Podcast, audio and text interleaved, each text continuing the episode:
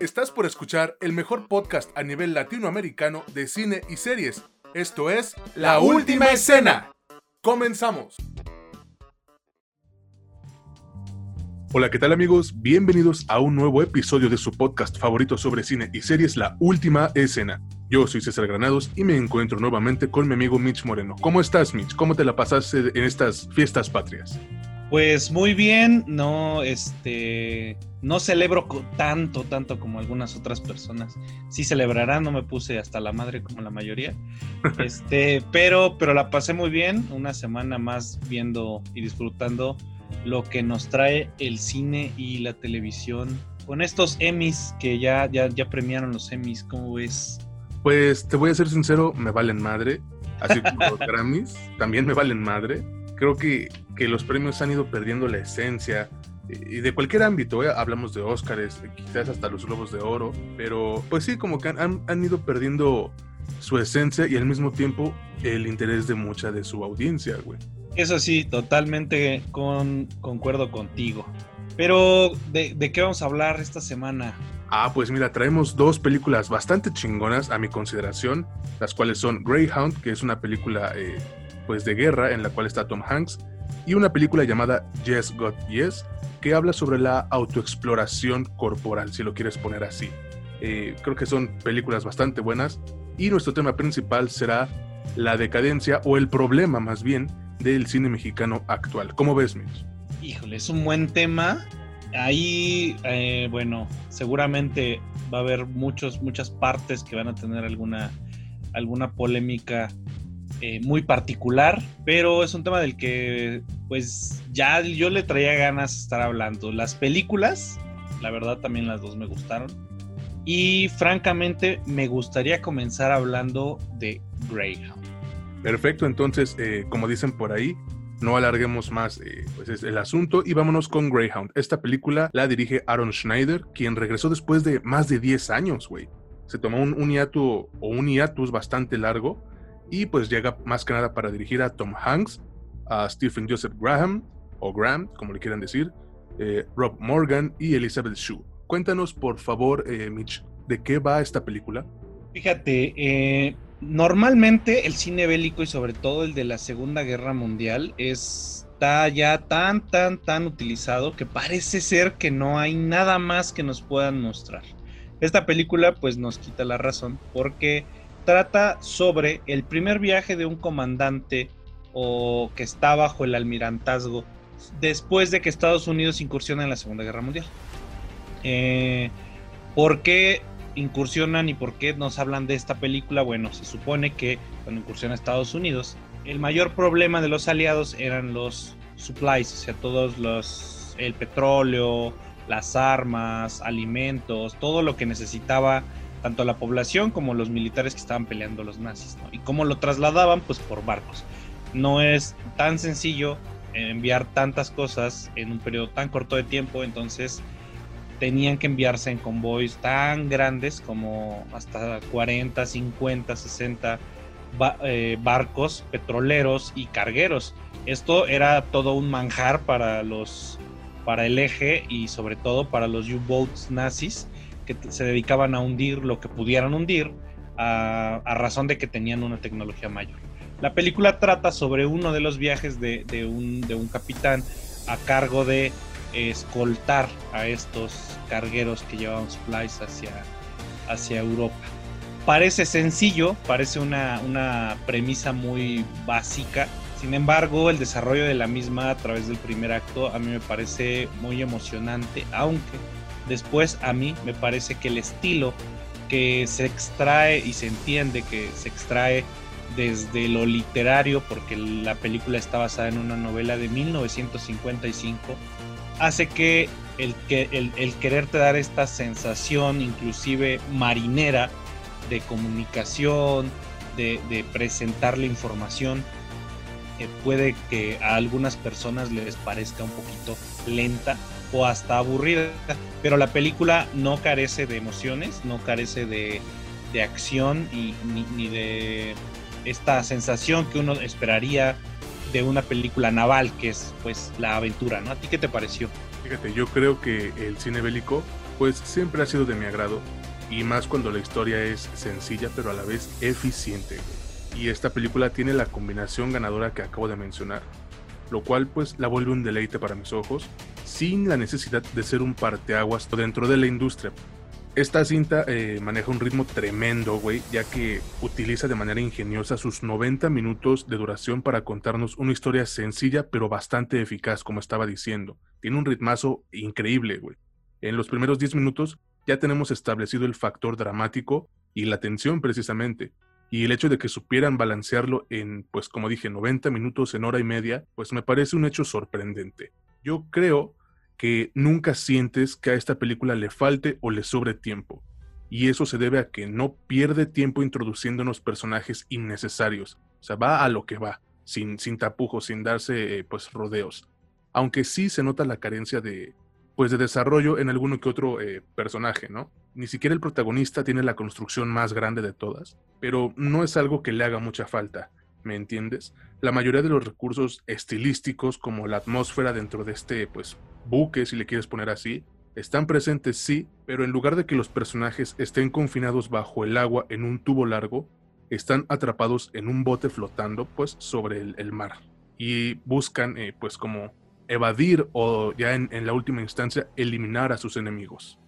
Sabes, a mí me parece que uno de los grandes logros de esta película, que es muy complicado de lograr porque, bueno, vaya, comunicar esa sensación no es, no es sencillo. En, en, una cuestión como esta película, eh, lo que se busca es mostrar una especie de sensación de orfandad, o sea, de, de abandono, de desesperanza, porque pues eh, vaya, dentro de la historia, esto espero que no sea un spoiler o, que devele mucho de la, de, la, de la, trama de la película, pero em, en estos viajes que hacían los, eh, que, hacían los destructores eh, estadounidenses, que normalmente iban en conjunto con, con algún, algún destructor inglés, escoltando estos convoys, tenían a su vez escolta aérea desde la costa estadounidense hasta donde pudiera llegar y después lo, tomaban este, las escoltas ingleses,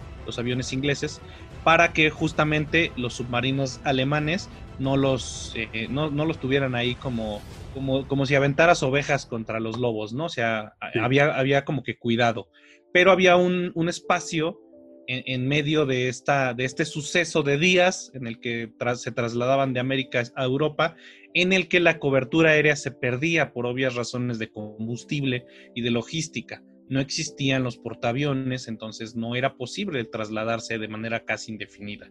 Entonces, en, este, en esta ventana de no cobertura, que es de varios días, es cuando suceden la mayoría de las cosas. Y en esto, la película tiene para mí uno de sus más grandes aciertos, que es darte a ti, transmitirte a través de imágenes la, emoción y la, sensación de orfandad y de abandono en medio de la nada que es el mar, ¿no? Esto me parece uno de sus más grandes aciertos. Creo que tienes razón, pero ¿sabes también por qué funciona este, esta sensación? Porque la película está muy bien editada, güey. Y considero que bueno, siendo eh, en su mayoría un escenario digital, pues eh, los efectos especiales y el manejo de los espacios eh, son cosas de admirarse. Ya que entiendes que esta película no es, no es 1917 ni Rescatando al Soldado Ryan, puedes disfrutarla de una manera aún más grande, ¿no? Como dije al principio, creo que no es una película que vaya a competir con las mayores exponentes de este género del cine bélico, pero bien podemos decir que es una película white knuckle, ¿no? creo que para terminar ya de, hablar sobre Greyhound, es una película entretenida, muy bien actuada, corta eso sí, con poco desarrollo de personajes, pero que suple estas carencias con un ritmo tremendo, cuando es rarísimo que una película de este género no tenga una duración bastante larga. Sí, definitivamente fue algo que a mí me sorprendió. También para, para cerrar habría que dejar este pequeño dato que parece que por ahí eh, se asoma la razón de la realización de esta película. La protagoniza, la escribe y la produce Tom Hanks. Obviamente con apoyo de alguna productora más grande, pero él me imagino que fue el de la mayor idea de realizar esta película que para ser bélica si es cierto, es muy corta, se siente bastante este rápida, o sea, hace que cuando está empezando, sucede el conflicto y como que estás acostumbrado a que este tipo de películas duren más. Ahí está, por ejemplo, Pearl Harbor, que a mucha gente le gusta, a mí no me gusta, pero a mucha gente le encanta esa película y dura casi tres horas, ¿no? Está también rescatando, al soldado Ryan y un largo etcétera. Eh, yo personalmente la recomiendo mucho. Yo pienso que es de esas películas que se van a quedar, espero, que se van a quedar en, la memoria de la gente, porque es el tipo de película que colocas en, canales eh, casuales de televisión, donde te, tiran un producto un montón de veces, tipo TNT o tipo de Canal FX, así que te ponen una misma película un, montón de veces porque a la gente la disfruta si la hayas visto 5, 6, 7 veces. Yo, yo me imagino que es el tipo de producto que, que, aparte la gente lo disfruta y pues, que está estelarizado por un actor que creo que nadie odia y que a todo mundo le cae bien como Tom Hanks. Concuerdo contigo, eh, es difícil odiar a Tom Hanks y también la recomiendo sin duda. No creo que esta película gane ningún premio, pero sí tu atención. Y lo logra sin siquiera esforzarse de más. Si la quieren ver amigos, búsquenla, está en Apple TV. Y ahora también vamos a hablar de otra película llamada Yes, God, Yes. Y es un cambio bastante drástico, ¿no? Venimos de hablar sobre una película de guerra y pasamos a una, eh, pues, coming of age, si lo quieres ver así, pero que habla sobre la autoexploración física. Eh, pues esta película la dirige la debutante Karen Main y la protagoniza eh, una, una, talentosa y joven generación encabezada por Natalia Dreyer, o Dyer, perdón, de Stranger Things, Francesca Reali y Alicia Bo. Cuéntanos, por favor, Mitch, de qué va esta película. Mira, aquí yo sé que se trata de la autoexploración, pero tiene varias cosas que a mí hicieron que me gustara más. Eh, la película se trata de una chica que está en su adolescencia, está en el high school, debe de tener aproximadamente, por lo que dice la historia, casi 17 años. Y es extraño para la edad porque, eh, bueno, ahorita voy a contar por qué. Em, vive en un pueblo en el que hay mucho conservadurismo, principalmente católico. Toda la educación que reciben es católica, estricta, y no hay ninguna clase de educación sexual. La única educación sexual que le están dando es decirle la de la del Politécnico Nacional, ¿no, güey? La del nopal, güey, o sea, la del nopalito, güey. O sea, no nada de nada, abstención total. Este, si te masturbas te vas al infierno, güey. Un pedo así ya demencial, ¿no? Pero este dentro de esto, pues obviamente tienen las curiosidades claras de cualquier adolescente, cosas que son totalmente normales y pues el drama personal que pasa esta adolescente, tratando de descubrirse a sí misma y su lugar en un mundo que es casi completamente contrario a lo que está sintiendo desde el fondo de su ser. Y a mí me pareció que, que la película no solo es adecuada en tanto a la exploración y a la educación sexual, sino en tanto a algunos otros temas que a veces parece que hemos olvidado un poco, que es la, la opresión de, de, ciertos temas que ha hecho que, que, pues algunas cosas no sucedan como deberían de suceder. Por ejemplo, que la gente explore y entienda y siquiera hable y sea educada sexualmente. Sabes, eh, para mí, bueno, yo considero que es difícil hablar de películas que abarquen un tema como el descubrimiento sexual y la autoexploración debido al prejuicio que nuestra sociedad maneja. No obstante, en esta ocasión vamos a pasarnos todo eso por el arco del triunfo y hablaremos de una película eh, sumamente entretenida y de mucha utilidad como es Yes God Yes. Creo que el guion de esta, de esta directora confronta pues esta, esta hipocresía religiosa con un aplomo, digámoslo así, satírico y nos deja muy en claro que el enfoque de la iglesia basado en el miedo a la educación sexual puede provocar culpa, pero no detiene a las hormonas de un adolescente. Ya sabes, ¿no? E, esa mamada de Dios siempre está mirándote y qué pena si tú haces algo que no vaya conforme a la palabra de Dios. Aquí tampoco vamos a tirar mierda a la religión porque no se trata de eso, pero sí hay que dejar en claro esta cuestión, ¿no crees? Eh, me parece que la interpretación de Dyer juega con los sentimientos conflictivos de su personaje y nos la presenta como una joven algo ingenua que está tratando de hacer lo que se espera de ella, pero que no puede resistir la tentación de usar su pinche teléfono feo y usarlo como una especie de, de vibrador improvisado. También creo que al tratar la masturbación como algo completamente natural, porque lo es, esta directora impulsa la idea de que cuando se reprime la curiosidad de una persona, pierde el sentido de quién es y con el tiempo incluso de su esencia. Esto es lo que hace que Yes, Scott Yes sea tan radical. ¿O tú qué piensas? Yo pienso que sí tienes un punto, ¿sabes qué? Sobre todo porque la película se, da, la sociedad, de cierto modo, es, la sociedad estadounidense es más conservadora y menos conservadora que nosotros. Es un, es un caso extraño, ¿no? Es más conservadora en los sitios que no son urbanos, en estas pequeñas comunidades en donde se plantea la película. Que esto está no muy lejos de, si no mal recuerdo, de California, pero es en un pueblo, o sea, es rural casi. Sí. O lo que sería rural para ellos. En sus ciudades ellos son mucho más abiertos que nosotros. Ahí está el caso de Nueva York, inclusive vamos a hablarlo rápidamente, eh, la despenalización del aborto se dio en Estados Unidos desde 1970 eh, por sus comunidades urbanas principalmente, pero son conservadores en los lugares más, más alejados de las ciudades. Ahí sí es demasiado disruptivo y demasiado atrevido hablar de algo así, sobre todo en una chica que tiene 16, 17 años y que pues la sociedad es súper, súper sensible. Eh, a mí me parece que es un modo muy adecuado de mostrar muchas cosas que son totalmente inevitables y que no hablar de ellas no solo no trae el resultado que esperas, que es que haya, mm, eh, digamos, una un mayor control sobre embarazos no deseados, sobre transmisión de enfermedades venéreas, etcétera, etcétera. Tú esperas eso, yo no digo que la religión sea mala ni mucho menos, ellos tienen las buenas intenciones de que también los, los jóvenes no pasen por estas cosas malas, pero a la vez al no hablarlo, al no poderlo comunicar, al no poder educar, eh, se vive una clase de opresión que hace que tú como persona no encuentres un lugar, no te sientas identificado, te sientas oprimido y busques una válvula de escape y muchas veces sucede que la válvula de escape es inclusive escaparte de, tu pueblo, dejar de vivir con tus padres, irte a vivir solo a otro lado. O sea, hay cosas ya muy extremas que, justamente son lo contrario de lo que se supone que se busca.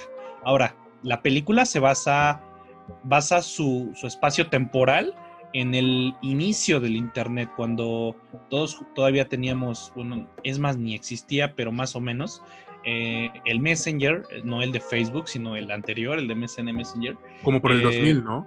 Es, eh, en Estados Unidos fue un poco antes. Ok. es como por los noventa y tantos.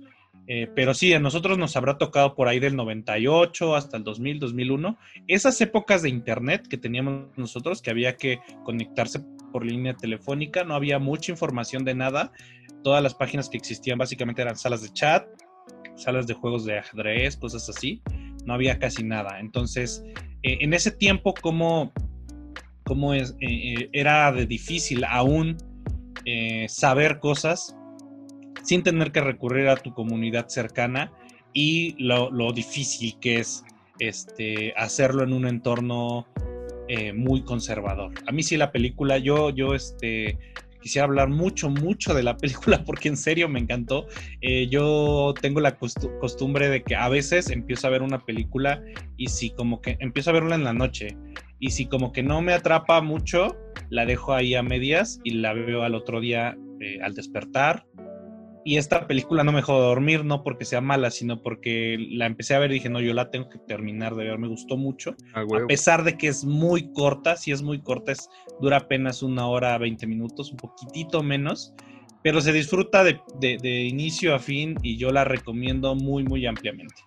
Yo igual, y sabes qué, güey, eh, hablando precisamente de la duración, creo que ese es eh, el peor enemigo de esta película así como nosotros quisiéramos seguir hablando de esto, porque es un tema bastante interesante, aunque no lo crean, pues esto, como, como dice Mitch, no dura más de una hora con, con 20 minutos, de hecho es una hora 17, una hora con 18, si no me equivoco.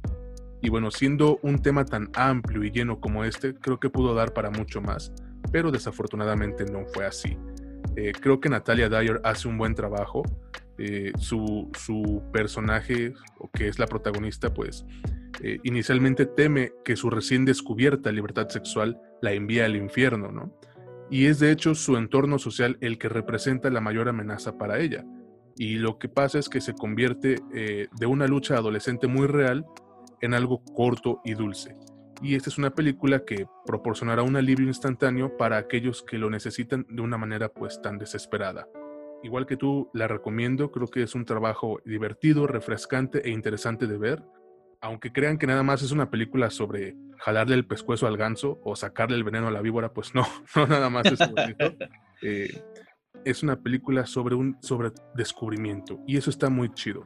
La pueden encontrar en Amazon Prime Video, de verdad se las recomiendo mucho y no dura eh, pues la gran cosa y eso es también, si lo quieren ver así, un punto a favor. Yo creo que no, pero pues ver una película de una hora con 15 minutos o 18, pues está bien, ¿no?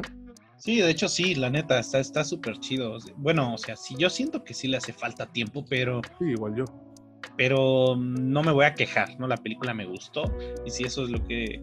A lo mejor hay una cuestión hasta de edición, ¿no? grabaron un poco más y al final quedó un poquito más corta. Yo sí esperaba que durara más, pero, pero bueno, es lo que hay y yo francamente sí, sí, sí me gustaría que la vieran porque a mí me pareció un producto excelente. Así es, yo igual creo que es un producto excelente a diferencia de lo que nos han dado en nuestro país durante años y años. Y precisamente vamos a hablar de este que es nuestro tema principal, la decadencia o pues el problema con el cine mexicano actual. Y bueno, creo que ustedes se habrán dado cuenta de que nuestro cine nacional tiene eh, una deficiencia o varias deficiencias muy, muy notorias. ¿O tú qué crees, Mitch? Bueno, aquí habría que dividir o desmenuzar la, información sobre hablar de la problemática del cine en nuestro país. primero hay que, hay que decir que se nos están presentando opciones comerciales de pobres a lamentables. No hay que llamarlo de otra manera. ¿no? O sea, simplemente este remake que hizo Badir Derbez, por ejemplo, de como si fuera como si fuera la primera vez, si no mal recuerdo, era la traducción de la película de Adam Sandler, que por cierto tampoco es buena. Este eh, es un ejemplo, para mí al menos, de que lo que nos entregan comercialmente, pues está bien culero, ¿no? O sea, no, no, no hay otra manera de decirlo. Lo que le sigue. Sí, güey, o sea, es, no, güey, eso es una cosa ahí, no mames, tristísima, güey. Este, hay, que ver el otro, la otra parte. ¿Por qué nos están entregando esto? Esto también tiene que, tiene que ver mucho con el tipo de consumidor que hay en, en nuestro país. Hay otra problemática que esta es un poquito más delicada, pero también tiene que ver con los fondos que se utilizan para promover el cine y las cosas que se pueden hacer o las áreas de oportunidad que hay con esos fondos que se utilizan para, para muchas producciones. Porque también hay que decirlo, no todo ese cine es ese cine culero de No Manches Frida, donde siempre sale Omar Chaparro, Marta Gareda, alguno de los Derbez y esta tipa Carla Souza. Eh, no todo es esa mierda. Ah, hay mucho cine que es que, es este, bueno, que está bien hecho, que, tiene grandes creativos detrás y que hacen un esfuerzo monumental por sacar adelante sus, sus productos y que no es visto. Entonces, hay que primero desmenuzar, pues, que la problemática son en realidad varias problemáticas, ¿no crees? Sabes, eh, tienes razón en esta cuestión y yo quisiera abordar más esta parte del consumidor. Eh, lo platicaba contigo hace, hace rato. Eh, ¿por, qué, ¿Por qué a nosotros como mexicanos nos siguen dando mierda? Pues porque nos gusta consumir mierda. Y esa es una verdad a luces. Eh, nos gusta consumir productos de mierda. Si no, pues no nos estarían dando esas basuras. Y hay que aclarar también que, pues como dijiste tú anteriormente, no todo el cine mexicano es culero, para nada este año yo al menos vi una de las mejores películas de la última década, eh, nacionales obviamente, Familia de Medianoche, ya hablé sobre esta película en un episodio anterior, y creo que es un trabajo buenísimo, pero imagínate qué triste es que tenga que llegar un director gringo a hacer una buena película mexicana. Está de la chingada, ¿no? O sea, pero mira, aquí, aquí yo, yo sí pienso que, que el consumidor a veces no tiene... O sea, sí tiene parte de la culpa, güey, porque tampoco es como que pues, tengas mucho de dónde elegir. Habrá gente, como yo bien te decía, habrá gente que, quiere escuchar su idioma, güey, pero no doblaje. O sea, no quiere escuchar a, a este a un Adam Sandler ah, doblado y decir qué onda güey o sea no no no quiere hablar escuchar a un mexicano decir qué onda güey o no mames o alguna cosa. O sea esta e, e, esta parte de nosotros que nos que nos hace querer ver algunas cosas que ya conoces y con las que te sientes identificado y pues los productos que hay en la mayoría de, los, de las salas sí obviamente van a estar influenciados por lo que vendió anteriormente si la película de Omar Chaparro vendió anteriormente, es lo más probable es que esta también venda y la distribución sea mejor. Pero aquí nos topamos con la otra parte. ¿Por qué inicialmente a esa película le fue mejor? Vamos a hablar de que las películas, como todo producto, están sujetas a dinámicas de mercado. Y la dinámica de mercado, pues dependen en parte, a veces en gran y a veces en, en menor medida, de la mercadotecnia, Y las películas mexicanas que podrían ser mejor recibidas, eh, a veces no tienen el presupuesto para la promoción. Ahí es a donde yo voy con lo de los fondos, o sea, el cómo se reparten, a quién le dan la lana, eso es aparte, ¿no? O sea, yo no conozco a la gente que lo reparte y no sé a dónde van, y sí sé a dónde van a dar, porque de hecho son muy transparentes con las producciones a las que les acaban dando dinero. Está en su página, tú puedes bajar desde el sexenio de Fox hasta la fecha, cuánto han eh, repartido IMCINE, Foprocine, el CCC, Estudios Churbusco, etcétera. Y sabes en dónde acaba ese dinero, pero eh, muchas de esas producciones tienen un presupuesto tan ajustado que tienen que decidirse entre sacar el producto, o sea, acabarlo, aunque no tengan nada de publicidad, o no sacarlo y esperar a tener un poco de más presupuesto para poderlo sacar ya cuando puedas publicitarlo, digamos, dignamente.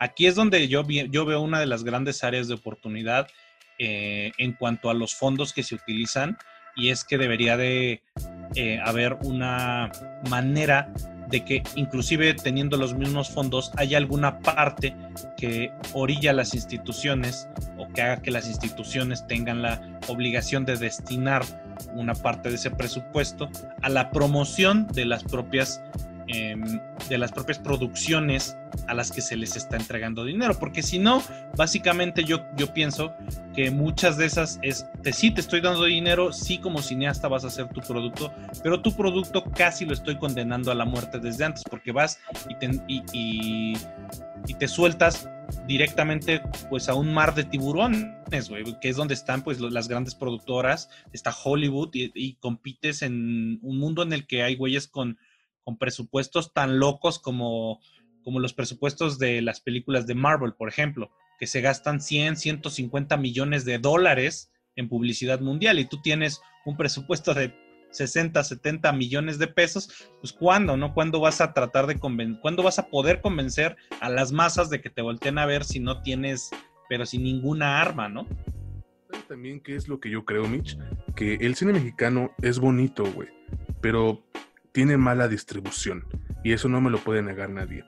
Fíjense, en el 2019 se estrenaron más de 100 películas mexicanas, pero no todas se dan a conocer.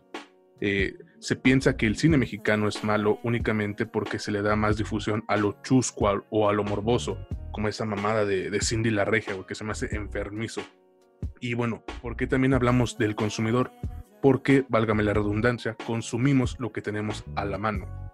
No Manches Frida 2 estuvo en casi 4.000 pantallas y la fueron a ver más de 6 millones de personas. Mientras que La Camarista estuvo en 58 pantallas y fue vista por menos de 77 mil personas, güey. Y es una película que ganó a mejor ópera prima. Bien dicen que sin demanda no hay oferta, ¿no? Y, pero ¿cómo le puedes hacer? ¿Cómo puedes tú consumir cine mexicano de calidad si solo te pasan en la cineteca y dicen, ah, es que salas de arte? ¿Y qué es lo que pensamos como mexicanos? Arte. Ay, qué flojera. Ay, pinturas. Entonces, pues eso le da en la madre a películas muy, muy buenas como esta de La Camarista, precisamente, güey. Esa es una cuestión que se debe arreglar, la distribución de las películas, pero también, pues, cómo vas a distribuir algo que la gente no quiere ver, ¿no? Es más o menos como lo que, lo que comentaba eh, Luis Fernando Peña. Quienes no lo conocen es Ulises de Amarte Duele. Y pues él dio una queja bien fundamentada sobre cómo pues nosotros hoy en día como mexicanos nos gusta precisamente consumir cagada. Y dicen, no, pues les gustan los influencers, yo para qué me preparo como actor entonces, ¿no? Yo por qué entonces sigo mejorando, mejor me dedico a decir pendejadas. Sí, haciendo, haciendo eh, clara alusión a la ola de influencers que parece ser que tienen mucho más peso que personas que se dedicaron enteramente a, algo. Aquí sabes que encuentro una similitud muy grande entre las cuestiones del cine y la cuestión de la ciencia en el país. O sea, también tenemos una problemática no solo de desarrollo de ciencia, sino de divulgación. Y una de las problemáticas que están del lado de los científicos, no voy a hablar de otra cosa, pero que es muy parecido, es que ellos mismos reconocen que tienen una dificultad muy grande para comunicar su, su, ciencia al público general para que la haga un poco más atractiva. Yo creo que también aquí hay un área de oportunidad para quien realiza cine, para quien habla de cine, güey, para quien eh, trata de que esto, que es el séptimo arte, algo tan bonito, algo que nos llena, que nos llena el alma todo el tiempo, eh, se ha disfrutado de mejor manera y de manera más amplia por nuestros connacionales, en este caso hablando de la problemática del cine mexicano, y es que a veces no sabes comunicarlo y caes en esta cuestión que nosotros hemos dicho, hemos hablado, que es ser muy mamador, güey, pretencioso. Hay mucho, muchas producciones que yo he visto aquí en México y en Latinoamérica, tal vez yo creo que hay una cuestión a nivel hasta Latinoamérica. Muchas producciones tratan de ser como eh, no sé, la próxima naranja mecánica, güey, la próxima Citizen Kane, a pesar de que tienes un presupuesto pequeño, de que eres un director nuevo, no te conocen, no, o sea, nomás te conoce tu mamá, eh, no, no, no, no eres muy experimentado y vas y crees que pues por ahí de alguna manera, no entiendo de dónde, pero vas a sacar una producción que va a romperla en todo el mundo como de la nada. Eh, yo creo que también eh, el realizador de cine mexicano tiene que ser un poquito más sencillo, un poquito más humilde y tratar de entender que debe de, a la vez de hacer sus cosas, debe de encontrar un modo de comunicarle mejor al público las cosas que quiere comunicar porque si no, pues vas a estar desconectado del pueblo que es el que te ve, ¿no? Que es el que va a ver Cindy la Regia y no va a ver la camarista. Ahí hay una cuestión que yo creo que es de los dos lados. O sea, sí, me voy a quejar, güey, del pinche Shrexican que, que le vale verga y que, que este, obviamente solo va a ir a ver Cindy la Regia, no manches Frida o esas madres. Eh, pero lo entiendo también, ¿no? del otro lado a veces está un producto casi experimental súper pretencioso con un director ultramamador que, que, este, que no hace ningún esfuerzo por conectar con la gente. Y pues obviamente los resultados ahí se ven. Ahí están los otros ejemplos. Digo, estamos hablando de algunas cuestiones eh, tal vez con más detalles, pero ahí está Iñárritu, ahí está Del Toro, este, ahí está Cuarón. Ellos saben comunicarse y saben conectar con inclusive con la gente la gente, a pesar de que hagan algunas cosas que puedan parecer de autor, que puedan ser un poquito más complejas, la gente los va a ver porque conectan, ya saben vender su producto. Yo creo que esa es una de las cosas que el realizador mexicano también tiene que aprender. Y es que es precisamente esto, ¿no? El no querer comerte al mundo en tu primer película. Porque dices, ok, yo quiero eh, romper ese molde y no quiero hacer la próxima Sin de la Regia, pero te vas a un extremo tan, pues, extremista, válgame la redundancia, que acabas haciendo una película aburrida, ¿no? Exactamente. Una película soporífera, eh, eh, acartonada, ¿no? Y por esta misma cuestión de, ay, es que yo quiero ser el próximo tal, pues no, no, no funciona de esa manera, ¿no? Primero, establecete. Y sí, creo que todos los directores tienen derecho a hacer una película mala, ¿por qué no, chinga? O sea, en la vida hay bien y en la vida hay mal, así de simple. Pero pues imagínate, ¿no? Que, que tú eh, te esfuerzas precisamente, pero te dan, ¿sabes qué? Eh, te vamos a dar medio millón de pesos y te chingaste. Puta, pues ¿cómo le hago, no? También cómo, se esfuerzan los, los directores eh, emergentes, ¿Cómo, cómo van a hacerle si pues el producto aquí está bien mafiado. Y no nos vamos a meter en eso, pero es, es una realidad. Aunque no les guste, el producto nacional cinematográfico está muy, muy mafiado. Eh, creo que, pues, para, para concluir, Mitch, ¿qué podrías tú decirnos? A ver, fíjate, eh, yo creo que para concluir hay que hacer una reflexión muy grande sobre muchas cosas, empezando, por ejemplo, con que pues sí levantemos un poquito la voz, porque, porque estos, estas de por sí, sí están amafiados. Tal vez hay sus justificaciones, porque las puede haber, de, estos fondos que se entregan a diestra y siniestra a las producciones, a los directores emergentes, eh, y hasta directores ya bastante con experiencia. Está, vamos a hablar, por ejemplo, del, director de, La dictadura perfecta, de la ley de Herodes, este, se le da dinero, inclusive aunque tal vez no lo necesitaría. Eh, Foprocine o IMCINE, no me acuerdo bien cuál de los dos, o creo que los dos le, aportaron una parte para la dictadura perfecta. Este, eh, a pesar de eso, yo creo que la queja no tanto va como que cómo repartes esa lana, sino porque es tan poquita lana. Algunas personas te dirán, güey, es que ¿por qué el dinero tiene que parar a que veamos nosotros un arte específico de alguien en específico, pero no va por ahí, la cosa no va por ahí. A nosotros como mexicanos, eh, al mexicano en general, le hace falta muchísima cultura, muchísimos espacios de desarrollo de la cultura y del arte y esto hace, engrandece el alma, engrandece el espíritu, eh, hace que muchos jóvenes tengan otras oportunidades, que no todos los jóvenes, yo soy ingeniero, pero yo también eh, empecé estudiando letras. Yo quería ser escritor. El, país no lo, per, o sea, no hace redituable ser escritor. Eh, no hay los espacios de arte para desarrollarte y acabas, puede que acabes en un lugar en el que no te gusta. El país tiene para, tiene para hacerlo. Si hay para un puto estadio de béisbol, que vaya, va a sonar medio hipócrita, pero si hay para un puto estadio de béisbol, ¿por qué no hay para para darle lo que normalmente se le daba a IMCINE o se le daba a Focine a, todo, a todos los que se les daba este dinero, porque pues, hubo recortes, o sea, ya, hubo, ya ha habido recortes en estos fondos. Lo primero que hay que reflexionar es, pues vaya, ¿por qué no nos estamos quejando todos de que los espacios de cultura los están recortando? Y la discusión de si se le entregan a tal, a Juan, a Abraham, a quien sea, eso ya es aparte, pero primero que esté el dinero ahí, que haya promoción efectiva de la cultura y después nos peleamos sobre a quién se le da y cómo se le da y cómo los usa y si los, usa bien en mercadotecnia o si es un exceso, si es mamador o si no es mamador. El...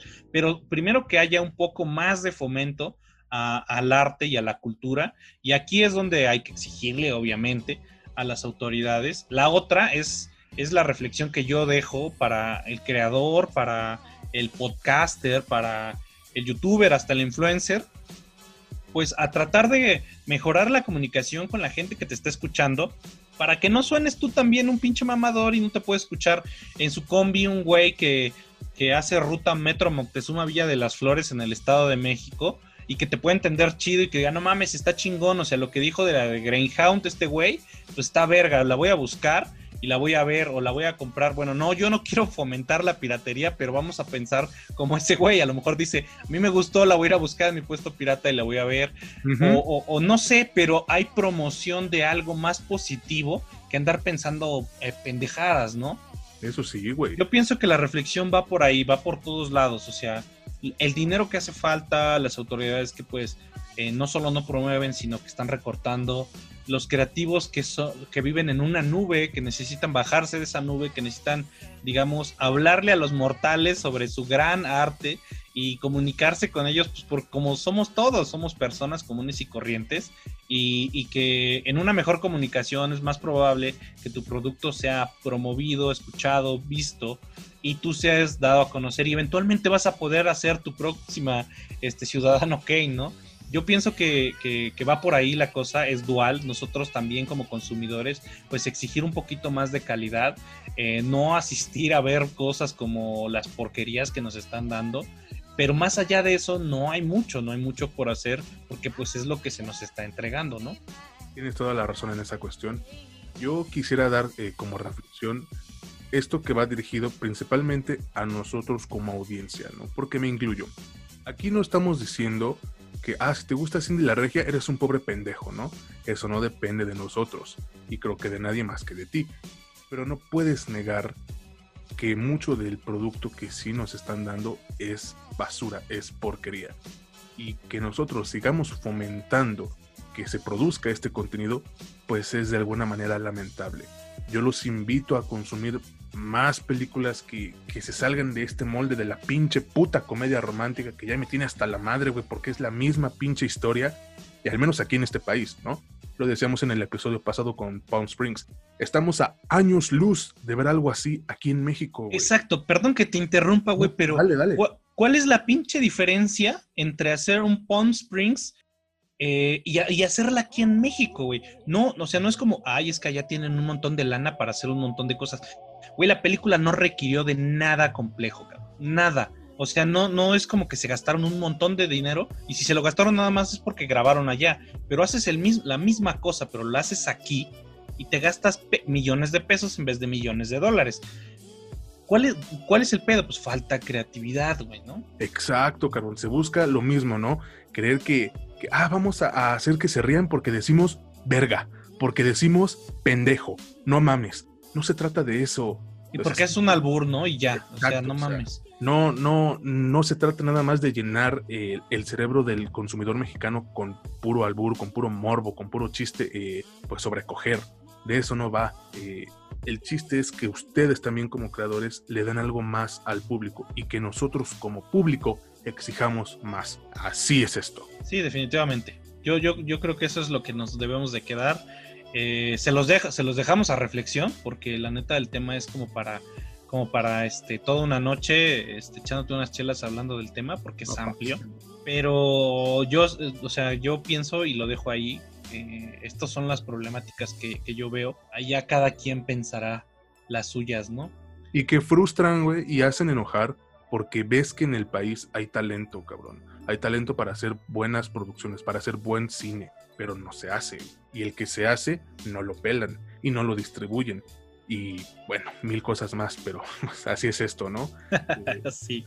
Exacto, hermano. Creo que hemos llegado al final de este episodio. Eh, quisiera agradecerte de nuevo, Mitch, por estar aquí con, conmigo, participando. Ya vas para pues tu, tu, aniversario de 10 episodios, güey.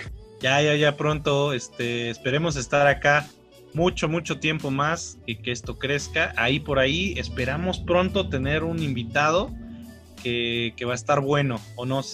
Sí, este, no, no vamos a contarles ya más. Eh, no, no, no, no, nada más va a poner bomba. que va a estar bueno. Exacto, se va a poner eh, bombástico, dirían por ahí. Eh, ya nos pidieron que hablemos de Tenet. Eh, sí vamos a hablar, pero vamos eh, un poquito atrasados conforme a películas. Pero sí, sí vamos a hablar de Tenet y vamos a hablar de Mulan y vamos a hablar de The New Mutants, porque sí se puede, cabrón. pues no queda más que agradecerles y recordarles que pueden escuchar este podcast en Spotify, en Anchor y en Apple Podcast. Y también eh, felicitarnos porque llegamos a 336 suscriptores. Creo que esto va viento en popa, carnal. Sí, esto, esto va muy bien, va creciendo. Muchas gracias a todas las personas que nos siguen, que, que me mandan mensajes para decirme que estuvo bueno el programa y que nos piden algunas cosas, ¿no? Por ejemplo, a mí también me han dicho que hable de Tenet, me han dicho que sí puedo volver a hablar al final de la temporada, de la segunda temporada de The Voice. Eh, me, han, me han pedido algunas cosas. Eh, no me queda más que pues agradecer y esperar que, que sigan aquí. También yo darles las gracias a todos y cada uno de los que nos escuchan o de las que nos escuchan, como ustedes se identifiquen. Bueno, creo que esto ha sido todo por hoy. Les agradezco nuevamente y nos despedimos. Yo soy César Granados y estuve con Mitch Moreno. Esto es la última escena. Que pasen un excelente día, tarde, noche. Hasta la próxima.